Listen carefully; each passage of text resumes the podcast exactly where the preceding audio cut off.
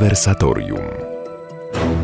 Dzień dobry Państwu, konwersatorium Paweł Milcarek. Dzisiaj e, gościem e, konwersatorium jest e, pan doktor Michał Gołębiowski, literaturoznawca. Dzień dobry panie doktorze, dzień dobry Michale. Dzień dobry, witam serdecznie. Jak to już zapewne stali słuchacze konwersatorium dobrze wiedzą, nasza wspólna obecność zwiastuje tematy literackie, a również po prostu następny krok w naszym niedawno rozpoczętym że tak powiem, serialu rozmów o kanonie literackim e, naszego świata, naszej cywilizacji. Mówiliśmy, mm, rozpoczynając o satyrach Persjusza. Dzisiaj też przypadnie nam starożytność, choć e, niech Państwo z tego nie wnoszą, że będziemy cały czas wyłącznie starożytnymi autorami się zajmowali. Dzisiaj przedmiotem naszego zainteresowania Owidiusz ale nie cały Owidiusz, tylko jego żale, jego tristia.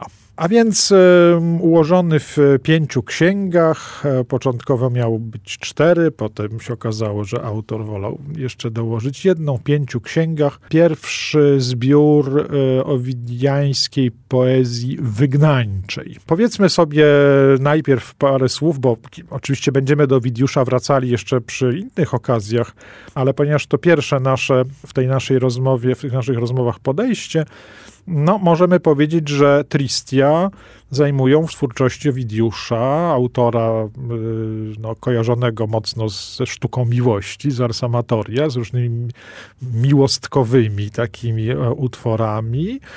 E, może też e, niektórzy kojarzą z Metamorfos, z kolei takim w zamierzeniu epickim utworze. A Tristia bardzo szczególne miejsce. Zacząłem mówić, że poezja wygnańcza, no nie jest to fantazja wygnania, prawda? Tak, no tutaj akurat te okoliczności powstania tego właśnie zbioru no wiążą się z wygnaniem Owidiusza, o którym no dzisiaj w zasadzie, jeżeli mielibyśmy tak włączyć e, warsztat naukowy historyka, to, to nie do końca wiemy, bo sam Owidiusz mówił, że ciąży na nim jakaś, jakaś ogromna zbrodnia, e, większa niż zabójstwo i nawet większa niż te poezje, które tworzył dotychczas. Trudno jest powiedzieć, e, tutaj stwierdzić tak naprawdę, jaki ciężar moralny spoczął na Owidiuszu. No starał się to niuansować, prawda? Bo pisząc zwłaszcza właśnie, właśnie Tristia, które są jednak podszyte nadzieją, że te losy się odwrócą, no, stara się niuansować, mówiąc rzeczywiście, że błąd, jakiś straszny błąd popełnił, ale że w tym winy jakiejś z kolei jego chcianej nie było, że jest taka bardzo dziwna sytuacja, jak mówiłeś, dwu, dwuznaczna, nie do końca do dzisiaj docieczona. Tam jeszcze to się, zdaje się, różnicuje.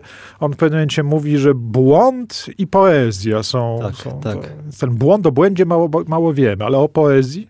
O poezji trochę więcej. No, koniec końców no, popadł Owidiusz w niełaskę właśnie cesarza. To jest też istotne z tego punktu widzenia, że właśnie to wygnanie było o tyle dokuczliwe, doskwierające jemu samemu, że wcześniej, czy tak przynajmniej y, tutaj rozpoznajemy jakiś profil twórczy Owidiusza y, z tradycji, raczej był on takim poetą bardzo mocno związanym jednak z dworem, poetą takim wręcz archetypem dla późniejszych pokoleń poety dworskiego.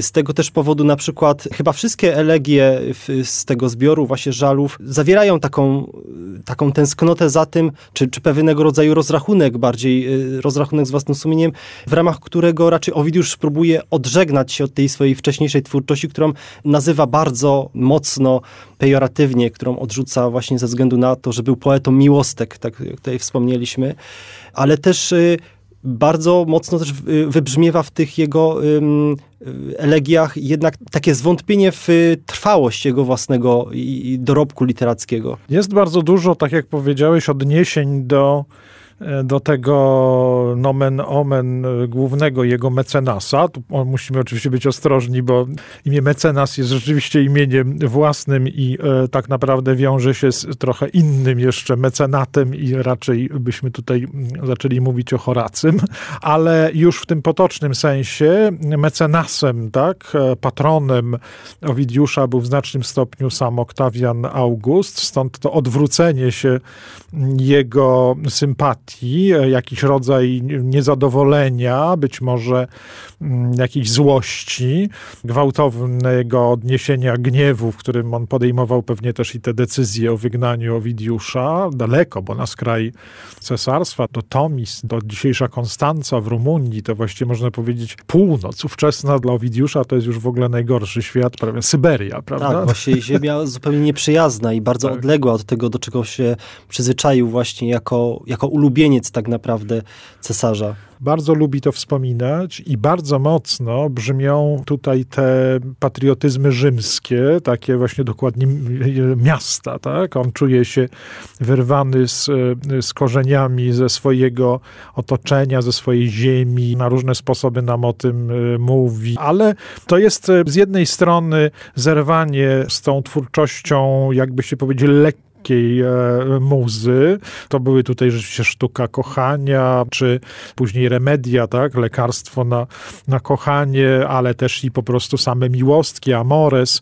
To jest rzeczywiście taka twórczość, o której kiedyś przyjdzie pewnie nam omówić osobno, która zrobiła z niego autora takiego trochę, no właśnie takiego, który lubi e, brać życie na lekko, udziela takich rad, e, które właściwie są na granicy jakiegoś moralnego E, porządku, więc pewnie August, e, tak można się domyślać, mógł się zgniewać za to, że on prowadzi tutaj poważną politykę kulturalną i moralną e, w państwie, chce wprowadzić ten styl pewnej powagi, cnoty i tak dalej. Tymczasem ktoś bardzo mu bliski, autor wnosi zupełnie inne tony. Ale pamiętajmy, że i sam Ovidiusz miał na swoim koncie rzeczy zupełnie inne, wpisujące się też w tę, jakby to powiedzieć, politykę kulturalną Princepsa.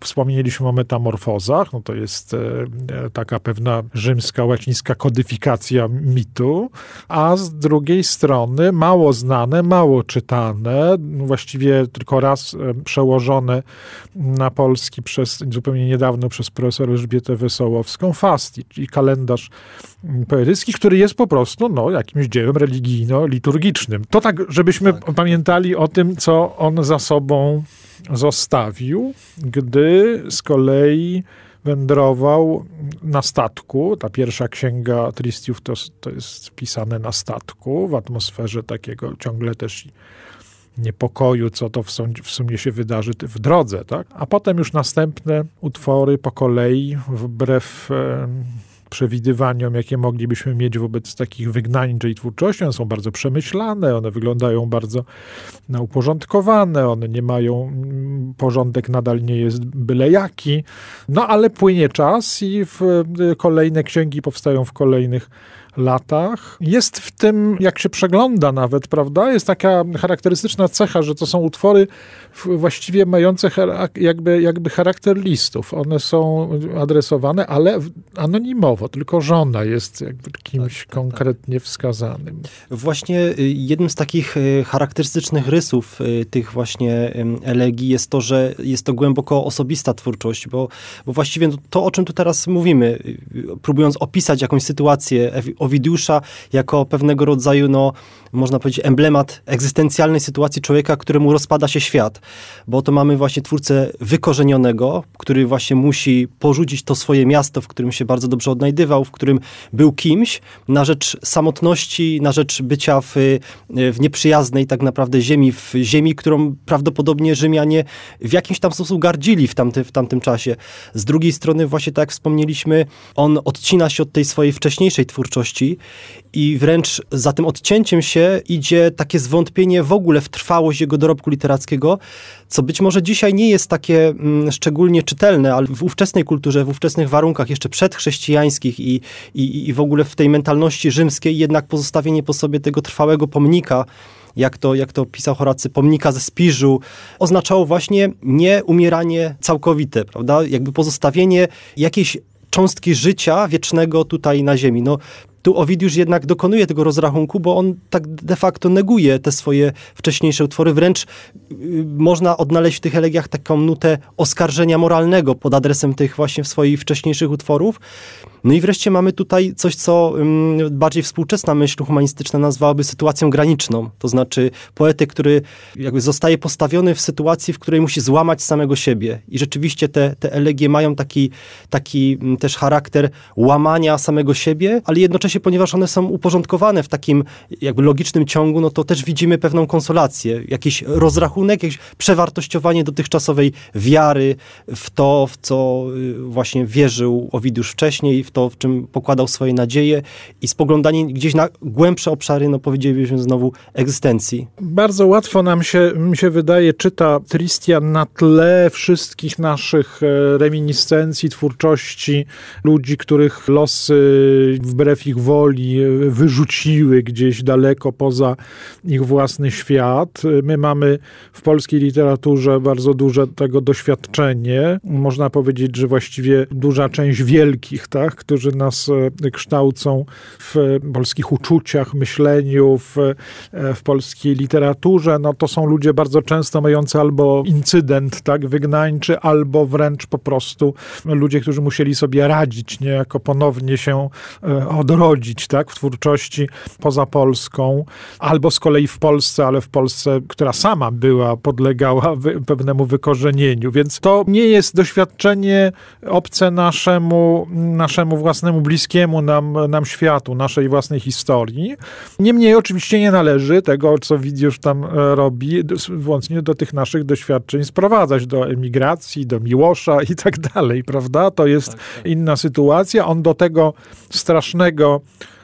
Princepsa, który go skazał na to wszystko, cały czas pisze tak, że właściwie każdy nasz dysydent piszący, piszący na emigracji by się obraził, e, bo to są cały czas frazy pełne czci, e, nadziei, że zostanie przywrócony, że jednak wróci.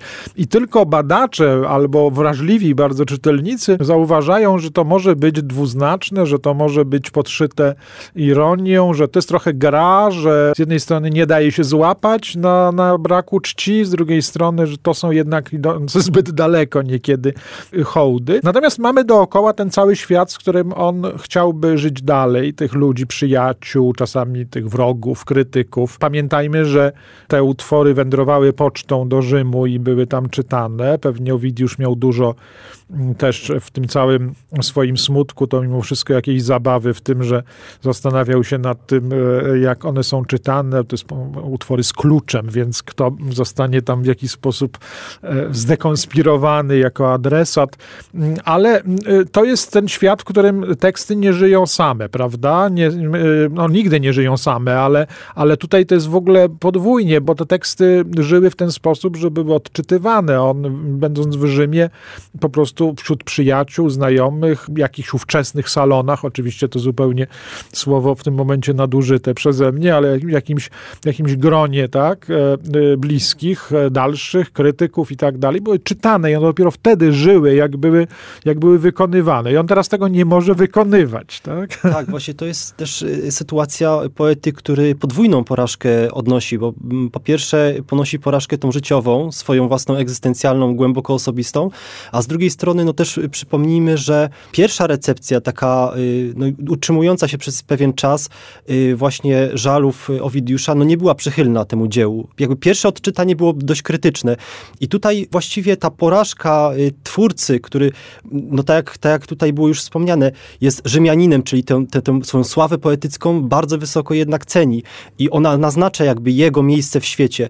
Ta porażka również, ona stała się dla chociażby naszej kultury nie tylko takim archetypem też y, właśnie poety y, czy poezji, kultury wykorzenionej ze swojej tradycji, ale również poety niedocenionego, poety, który stara się być tym głosem wołającego na pustyni, ale nie jest słyszany przez, przez y, swoich współczesnych sobie.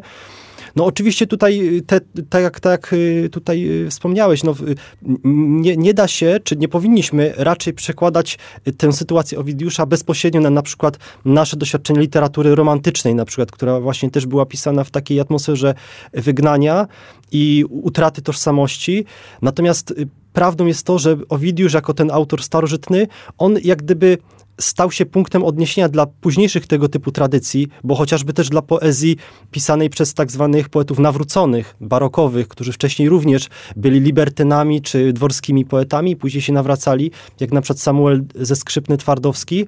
Natomiast właśnie Owidiusz dał taką podstawę, która jest w pewien sposób czystą, ze względu na tą właśnie starożytność i ze względu na to, że on był jakby protoplastą pisania właśnie w ten sposób o tych kryzysach egzystencjalnych. Został sam i bardzo chciał w jakimś sensie też czuć się sam. Po naszemu można powiedzieć, że był autorem, który jak trafił pomiędzy tych sarmatów czy getów, bo to różnie się sam ich nazywa, to, to po prostu cały czas traktuje ich, czy bardzo długo w każdym razie traktuje ich jako po prostu niemych barbarzyńców, z którymi nie chce mieć nic wspólnego.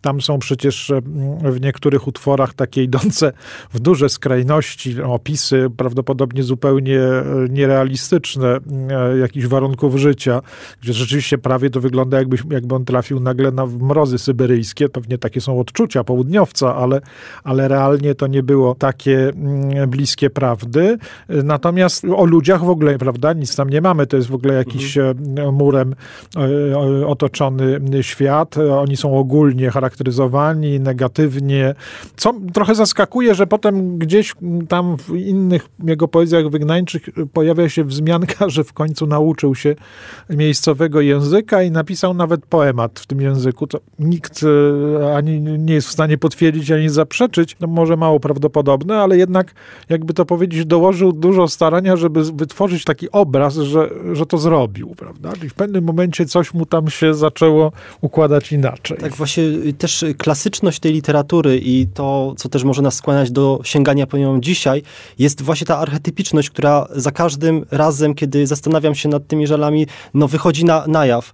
To znaczy, no przypominam sobie teraz y, listy Camille Claudet, czyli żony y, Paula Claudela, która została osadzona w szpitalu psychiatrycznym pośród właśnie osób niepełnosprawnych umysłowo. I te listy, one również są naznaczone takim bardzo głębokim smutkiem z powodu osamotnienia, braku kontaktu, braku komunikacji, ze względu na to, że otaczają ją ludzie, którzy ze względu na chorobę już taką, powiedzielibyśmy, już głębiej biologiczną, głębiej biologicznie uwarunkowaną, no nie są w stanie jakby dostosować się do jej poziomu świadomości życia, prawda? Są, są po prostu upośledzonymi ludźmi i ona z ogromną pogardą pisze o nich y, w tych listach, natomiast no, dochodzi do pewnego rodzaju konsolacji, do, do pogodzenia się z tym i, i, i znowu no, sięgamy po Owidiusza jako po literaturę klasyczną, czyli uniwersalną, ponadczasową. No właśnie, taka, jak powiedziałeś, czysty wzór i archetyp, który, w którym potem czytamy wszystkie inne podobne do tego podejścia. Wracamy do naszej rozmowy o tristiach, o żalach Owidiusza. To był autor, który w tym całym swoim nieszczęściu, które tutaj nam relacjonuje, oczywiście miał wielkie szczęście z kolei do recepcji odbioru tego w, jakby w perspektywie wieków.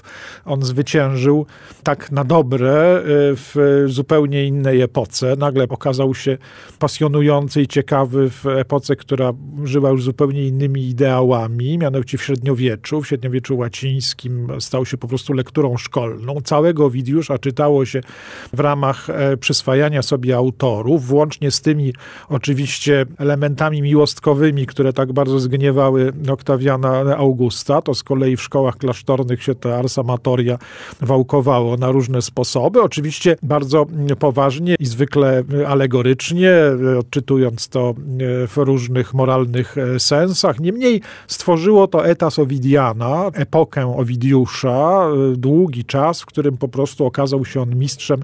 Na niego patrzono patrzono, jak ktoś chciał nauczyć pisać, a wszyscy jakoś zaczęli składać litery, chcieli się nauczyć też pisać, więc mistrz poetyki stosowanej, Horacy dawał teorię, ale, ale Owidiusz e, dawał najmocniejsze e, wzory.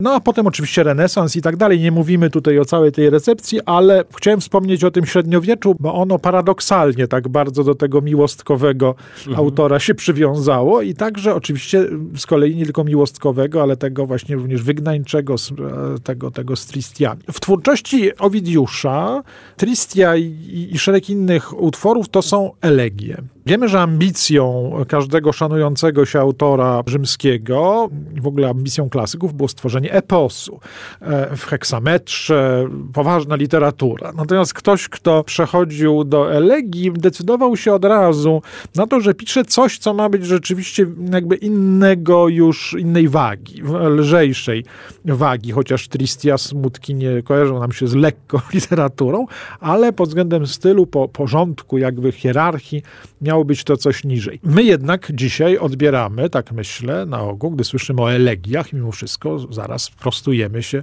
z powagą, prawda? To jest forma, którą szanujemy. Tak, y, no mówi się tak potocznie, y, czy, czy, czy może nawet nie, niekoniecznie potocznie o nastroju elegijnym w sztuce, w literaturze. I zawsze, kiedy y, ten termin pada, no to mamy na myśli raczej swego rodzaju melancholię, właśnie rozrachunek, jakieś takie introspektywne wejście w swoją własną sytuację egzystencjalną. I rzeczywiście elegia różni się od eposu, również tym, tak jak wspomnieliśmy, tą, tą pozycją właśnie w tym świecie antycznym, dlatego że epos, no przede wszystkim wszystkim on y, miał ustanawiać pewną tożsamość wspólnoty ze względu na swoją narrację. Prawda? Epos opowiada o dziejach, o jakimś micie założycielskim jakiejś wspólnoty, czy to greckiej, czy to rzymskiej. W każdym razie ten mit założycielski, zwłaszcza w tych czasach przedchrześcijańskich, był czymś szalenie ważnym. To wiemy, że Nietzsche straszliwie e, tu ganił Sokratesa, później chrześcijan za to, że zamienili mit na ten taki e, rozumowy namysł nad obiektywną prawdą, nad prawdą po prostu. Natomiast w świecie antycznym rzeczywiście mit był ogromnie ważny. On jakby kumulował doświadczenie wspólnoty, doświadczenie tradycji y, danego kręgu kulturowego poprzez opowieść. Natomiast no, elegia była stawiana niżej ze względu właśnie na ten swój taki introspektywny, osobisty, taki personalny charakter, bo elegia bardziej już y, kojarzy nam się raczej z twórczością liryczną i to jest ta, te rejestry y, twórczości lirycznej, poetyckiej, które dotykają tych oczywiście wysokich tematów, głębokich filozoficznie, no, ale jednak wypływają z tego ja. I z tego też powodu, tak jak wspomnieliśmy o tym, że Owidiusz w Żalach no, adresuje swoją twórczość, swoje elegie właśnie do jakiegoś odbiorcy. Z drugiej strony, że mało wiemy o tym, kto go otacza, mało mamy jakby szczegółów tego miejsca, w którym się znalazł, ponieważ właśnie to, co jest najistotniejsze, to jest jego własna wewnętrzna wędrówka od być może tutaj e, w tym wypadku od żałoby, od utraty poprzez żałobę, przez akceptację aż do jakiegoś nowego sensu. No ale właśnie, no, y, można tak zapytać y, też przy okazji, no dlaczego właściwie elegia jest twórczością ważną, bo, bo, bo można tak z dzisiejszego punktu widzenia pomyśleć, że no zasadniczo elegia jest naznaczona pewnego rodzaju smutkiem. Czy to mamy elegie miłosne, to raczej jest miłość taka albo tęskniąca, albo jakaś utracona, albo elegie które nawet mają jakiś taki wymiar polityczny, ale zawsze to jest jakiś obywatel, który, który smuci się z powodu jakiejś utraty właśnie, czy to jakiejś y, niepodległości. Nawiasem jeszcze tak wspomnę, że w średniowieczu ta recepcja Owidiusza i jego elegii była o tyle y, taka mm, otwarta ze względu na to, że kojarzono też te żale z lamentacjami biblijnymi, z lamentacjami Jeremiasza, które też no, uważano za taki biblijny odpowiednik właśnie elegii. No i tutaj mamy też utratę. Prawda? Oblubienica, czyli Izrael, traciła tutaj kontakt ze swoim oblubieńcem i tak dalej. Więc odpowiadając, dlaczego w ogóle sięgać po elegię, Myślę, że sformułowałbym taki, taki wniosek, że rzeczywiście elegie to jest y, swego rodzaju twórczość, która gdzieś w głębi swojej struktury ona dokonuje takiego rozrachunku i zbija pewne iluzje, y, które człowiek mm, no, hoduje w warunkach takich bardziej bezpiecznych może. Elegia jest, jest właśnie tą twórczością, która dotyka tych sytuacji granicznych. Śmierć, rozstanie, ale także takich wzniosłych, miłość, jakieś objawienie i tak dalej, ale zawsze wtedy gdzieś y, w człowieku łamie się to, z czego był zbudowany jego y, dotychczasowy świat. Elegia to, zwłaszcza w stosunku do eposu, perspektywa zdecydowanie bardziej osobista. Konfrontowanie się ze światem i z wydarzeniami, które mogą mieć charakter bardzo obiektywny, ale, ale zdawanie sprawy z tego, jak to mm, się przeżywa i co się z tym w swoim życiu e, robi. Można mm, byłoby w związku z tym powiedzieć, że to jest pewnie, ja sobie teraz tak rozważam i pytam, taka forma, która zawsze pojawia się w tym, e, czy zyskuje na zainteresowaniu w tych momentach takiej naturalnej ewolucji e, kultury, zarówno tej jakby mikro wewnątrz poszczególnych epok, jak i w takiej skali troszkę szerszej, gdy właśnie od takich zainteresowań i przeżyć natury zbiorowej przechodzi się bardziej do pewnych osobistych podsumowań, rozrachunków, e, jakichś rachunków sumienia. Z jednej strony to może następować zawsze w jakimś e, odbrzmieniu po jakichś wielkich zbiorowych doświadczeniach, ale może też i być e, jakimś etapem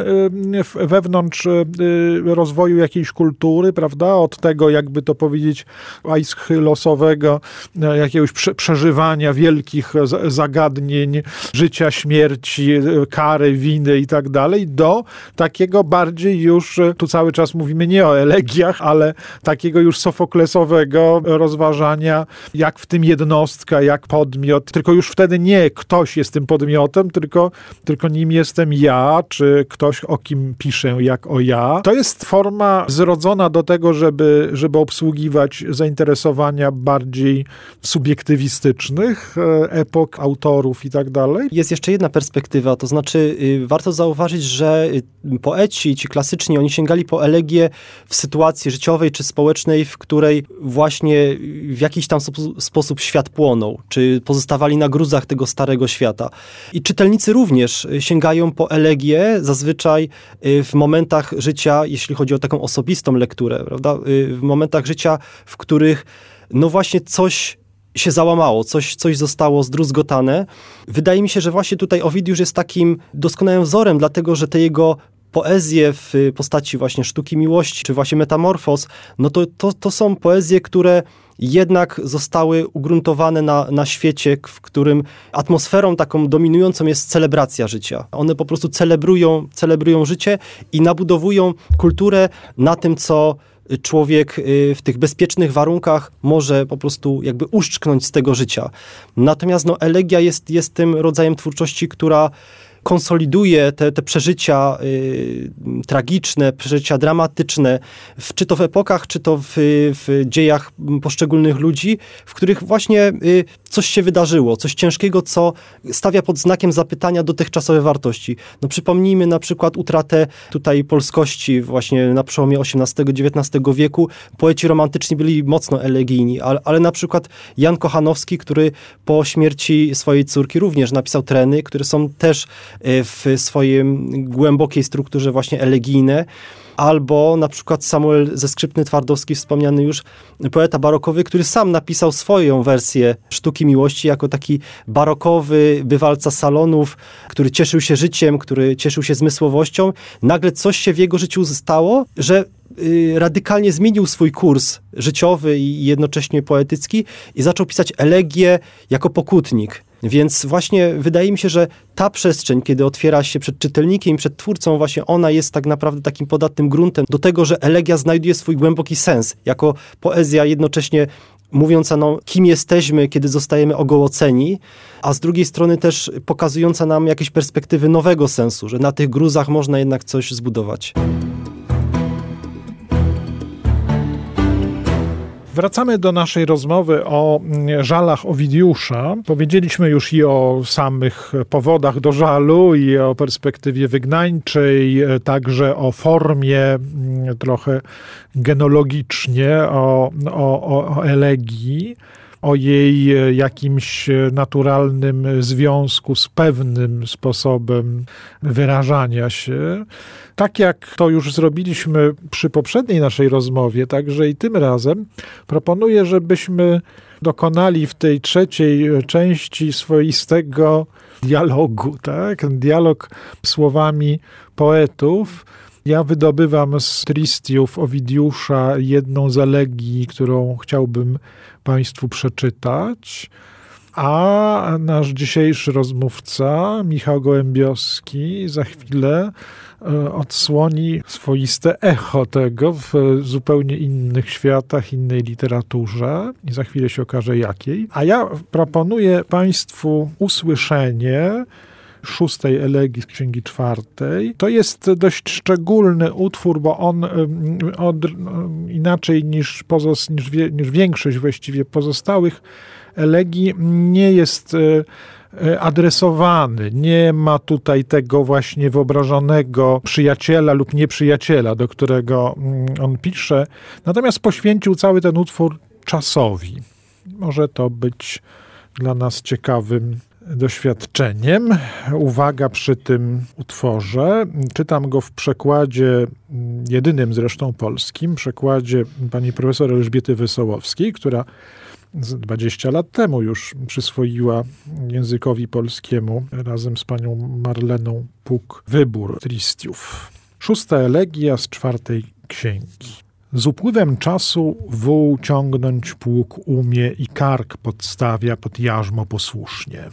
Czas uczy konia o krwi gorącej spokojnie znosić cugle i wędzidło. Powoli uczy się lew łagodności fenicki, dawnej zbywszy drapieżności. Słoń, tak potężny, posłuszny jest swemu panu, bo czas go do pokory skłonił.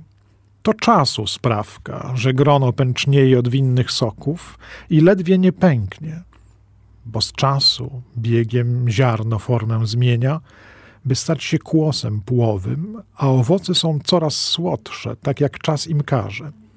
I coraz cieńszy lemierz skiby kroi, czas skały kruszy i żelazo wątli, ale potrafi także gniew uśmierzyć, bóle ukoić i serce utulić. Choć wszystko może cichostopy piechur, ciężaru troskom mym nie umie odjąć. Odkąd tu jestem, dwa razy już ziarno mielono w żarnach na mąkę, dwukrotnie pod gołą nogą sok puszczały grona. Lecz czas mi nie dał wytchnienia w cierpieniu, które mnie nęka wciąż ze świeżą siłą. Pewnie i stare woły nie chcą jarzma, koń ujeżdżony czasem uzdę gryzie.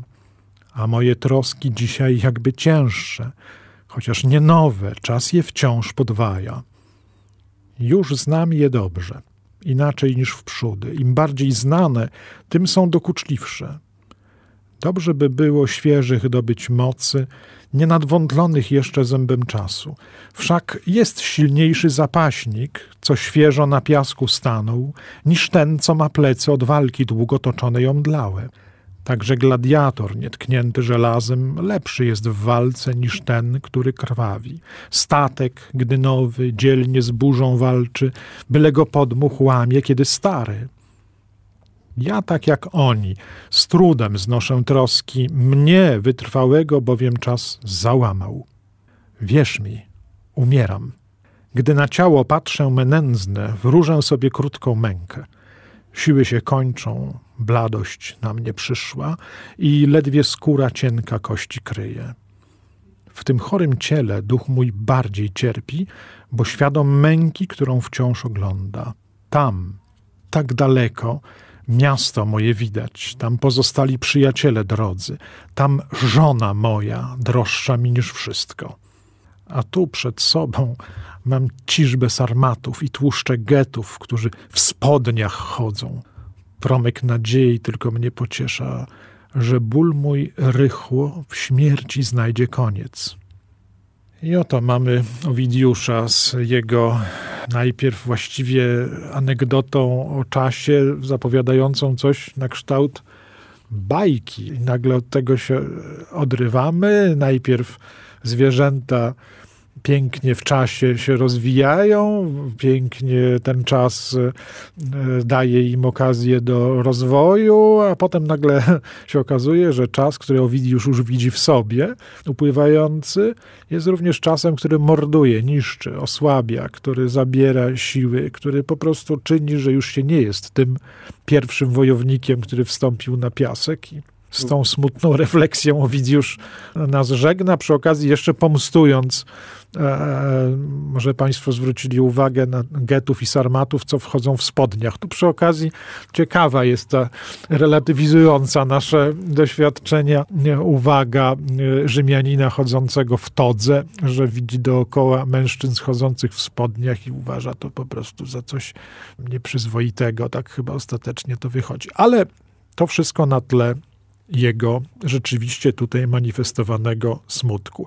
I co na to powiesz, panie doktorze Michale? Znamienny jest tutaj w tej elegii, jak, jak również w ogóle w tych elegiach Owidiusza i w ogóle w całej twórczości elegijnej, to doświadczenie bardzo jawne i bardzo takie transparentne, y, wyciągane na wierzch i tej bezradności człowieka, to znaczy z jednej strony kontemplowania tej rzeczywistości, natury czasu, można sobie przypomnieć też świętego Augustyna, który podobnie kontemplował czas i kontemplował tę skończoność człowieka. Podobnie tutaj Owidiusz, bezradny, nagi wobec, wobec swojej sytuacji, wobec tego, co jest, co możemy nazwać naturą rzeczywistości i niejako, no właśnie, tak jak wspomniałeś, poddaje się temu. Wcześniej zwycięski, tutaj raczej składa broń i co jest też ciekawe, jak gdyby w pewien sposób tę dumę człowieka, która odzywała się i w kulturze antycznej, i później w renesansie, co również stało się takim punktem odniesienia dla elegii, tę dumę człowieka gdzieś odsuwa na bok. To znaczy człowiek już przestaje być miarą wszech rzeczy, przestaje być miarą samego tutaj swojego świata, ale zaczyna otwierać się na coś, co tak naprawdę go przekracza. Czy to jest jakaś siła, czy to jest Bóg, czy to absolut, czy, czy rozpacz, to tutaj można sobie dopowiedzieć, natomiast, natomiast rzeczywiście to doświadczenie nagości, y, wręcz takiej hiobowej jest tutaj dojmujące. No ja y, jako pewnego rodzaju kontekst, y, taki polski, przygotowałem sobie fragmenty takiego cyklu Smutne dzieje serca na pokucie polskiego poety Felicjana Falańskiego. Myślę, że jednego z najwybitniejszych w ogóle poetów naszego XIX wieku, jednego z najwybitniejszych twórców tego pokolenia Sienkiewicza, Orzeszkowej i Prusa, Dlaczego akurat Faleński, dlaczego akurat to dzieło? No ze względu na to doświadczenie mm, odrzucenia, na to doświadczenie wygnania, bo mówiliśmy o różnych takich odcieniach y, y, smutku związanego z wygnaniem, tej melancholii, z bycia wykorzenionym kimś, kto nie odnajduje się we współczesności. U Owidiusza jest to wygnanie takie można powiedzieć, polityczno-towarzyskie. U romantyków mamy to wygnanie w postaci no, y, odcięcia się od korzeni własnej tradycji, własnego narodu. U Samuela ze Skrzypny Twardowskiego mieliśmy takie wygnanie z tego świata y, właśnie zmysłowego, takiej zmysłowych rozkoszy, jak to, jak to mówiono w stronę jakiejś refleksji religijnej. U Faleńskiego mamy szczególnego rodzaju wygnanie i szczególnego rodzaju samotność, bo jest to samotność twórcy, który niejako wyprzedzał swój czas i nie znalazł zrozumienia u sobie współczesnych i, i popadł w zapomnienie z tego właśnie powodu i czemu dawał chętny wyraz też w swoich elegiach. Tylko wspomnę, że Faleński był jednym z prekursorów dekadentyzmu, właśnie ze względu na to swoje doświadczenie, tylko w przeciwieństwie do wielu dekadentów późniejszych, on nie doświadczał tego jako pewnego rodzaju stylu zachowania, co głęboko przeżył te stany właśnie, które później dekadenci włączali w jakąś swoją modę taką salonową, a z drugiej strony był pierwszym poetą polskim, który w stylu impresjonistycznym opisywał Tatry, który zostawił taki cykl y, poezji tatrzańskich. No więc prekursor na wielu płaszczyznach, mistrz też formy poetyckiej, zupełnie niezrozumiały dla tego pokolenia, które nazywałem pozytywistycznym, czyli pokolenia tej rewolucji przemysłowej, kiedy tak naprawdę liczyła się praktyczność, liczyła, liczyły się przede wszystkim nauki przyrodnicze, raczej metafizyka odchodziła w, y, gdzieś w zapomnienie czy w śmieszność, popadała w śmieszność. Y, raczej w pozytywizmie mówiono o utylitaryzmie, o pracy od podstaw, o tym, jak gospodarować tą doczesną swoją y, właśnie egzystencję. Natomiast Faleński ze swoją taką duchowością i taką wrażliwością na takie nuty metafizyczne jednak no, był uważany za swego rodzaju piękno ducha, który jest jakimś może epigonem romantyzmu, nie odnajduje się w tych czasach takich właśnie pragmatyzmu, kolei żelaznej, pracy od podstaw, edukacji i tak. No i opisywał właśnie swoje, swoje smutne dzieje serca na pokucie. Od, o, doświadczał tego jako swego rodzaju pokutę za, za jakieś swoje przewinienia. No i na samym początku tego cyklu pisze w następujący sposób. Niech mi dadzą ducha chleb gorycze, niech sam sobie świadcząc swe współczucie, w tym modlitwy ku niebiosom rzucie, jak różańca ziarnka niech policzę, Serca w smutku dzieje pokutnicze, smutne dzieje serca na pokucie.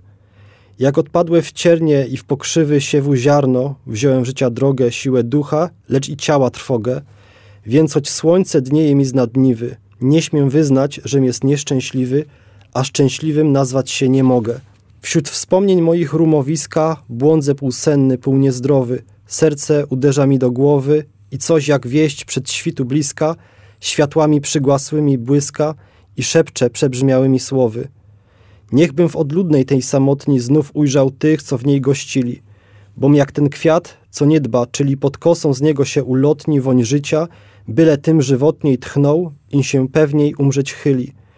Czy też mi Bóg to pożądanie raczy wśród świętej ziścić trwogi, czy mi też znów te puste progi ożywić zdoła niespodzianie, choćby wasz nikły cień na ścianie, choć tchnienia od was powiew błogi. Słowami Faleńskiego żegnamy Owidiusza, a razem z Owidiuszem i Faleńskim żegnamy się z Państwem. Jak zwykle dziękuję naszemu dzisiejszemu gościowi za obecność. Dziękuję Państwu za uwagę. Z Państwem się żegnamy, e, życząc Państwu dobrej niedzieli. A ja jak zwykle również zapraszam Państwa na konwersatorium w e, przyszłą niedzielę o godzinie 13. Do usłyszenia. Audycja powstaje we współpracy z kwartalnikiem Christianitas.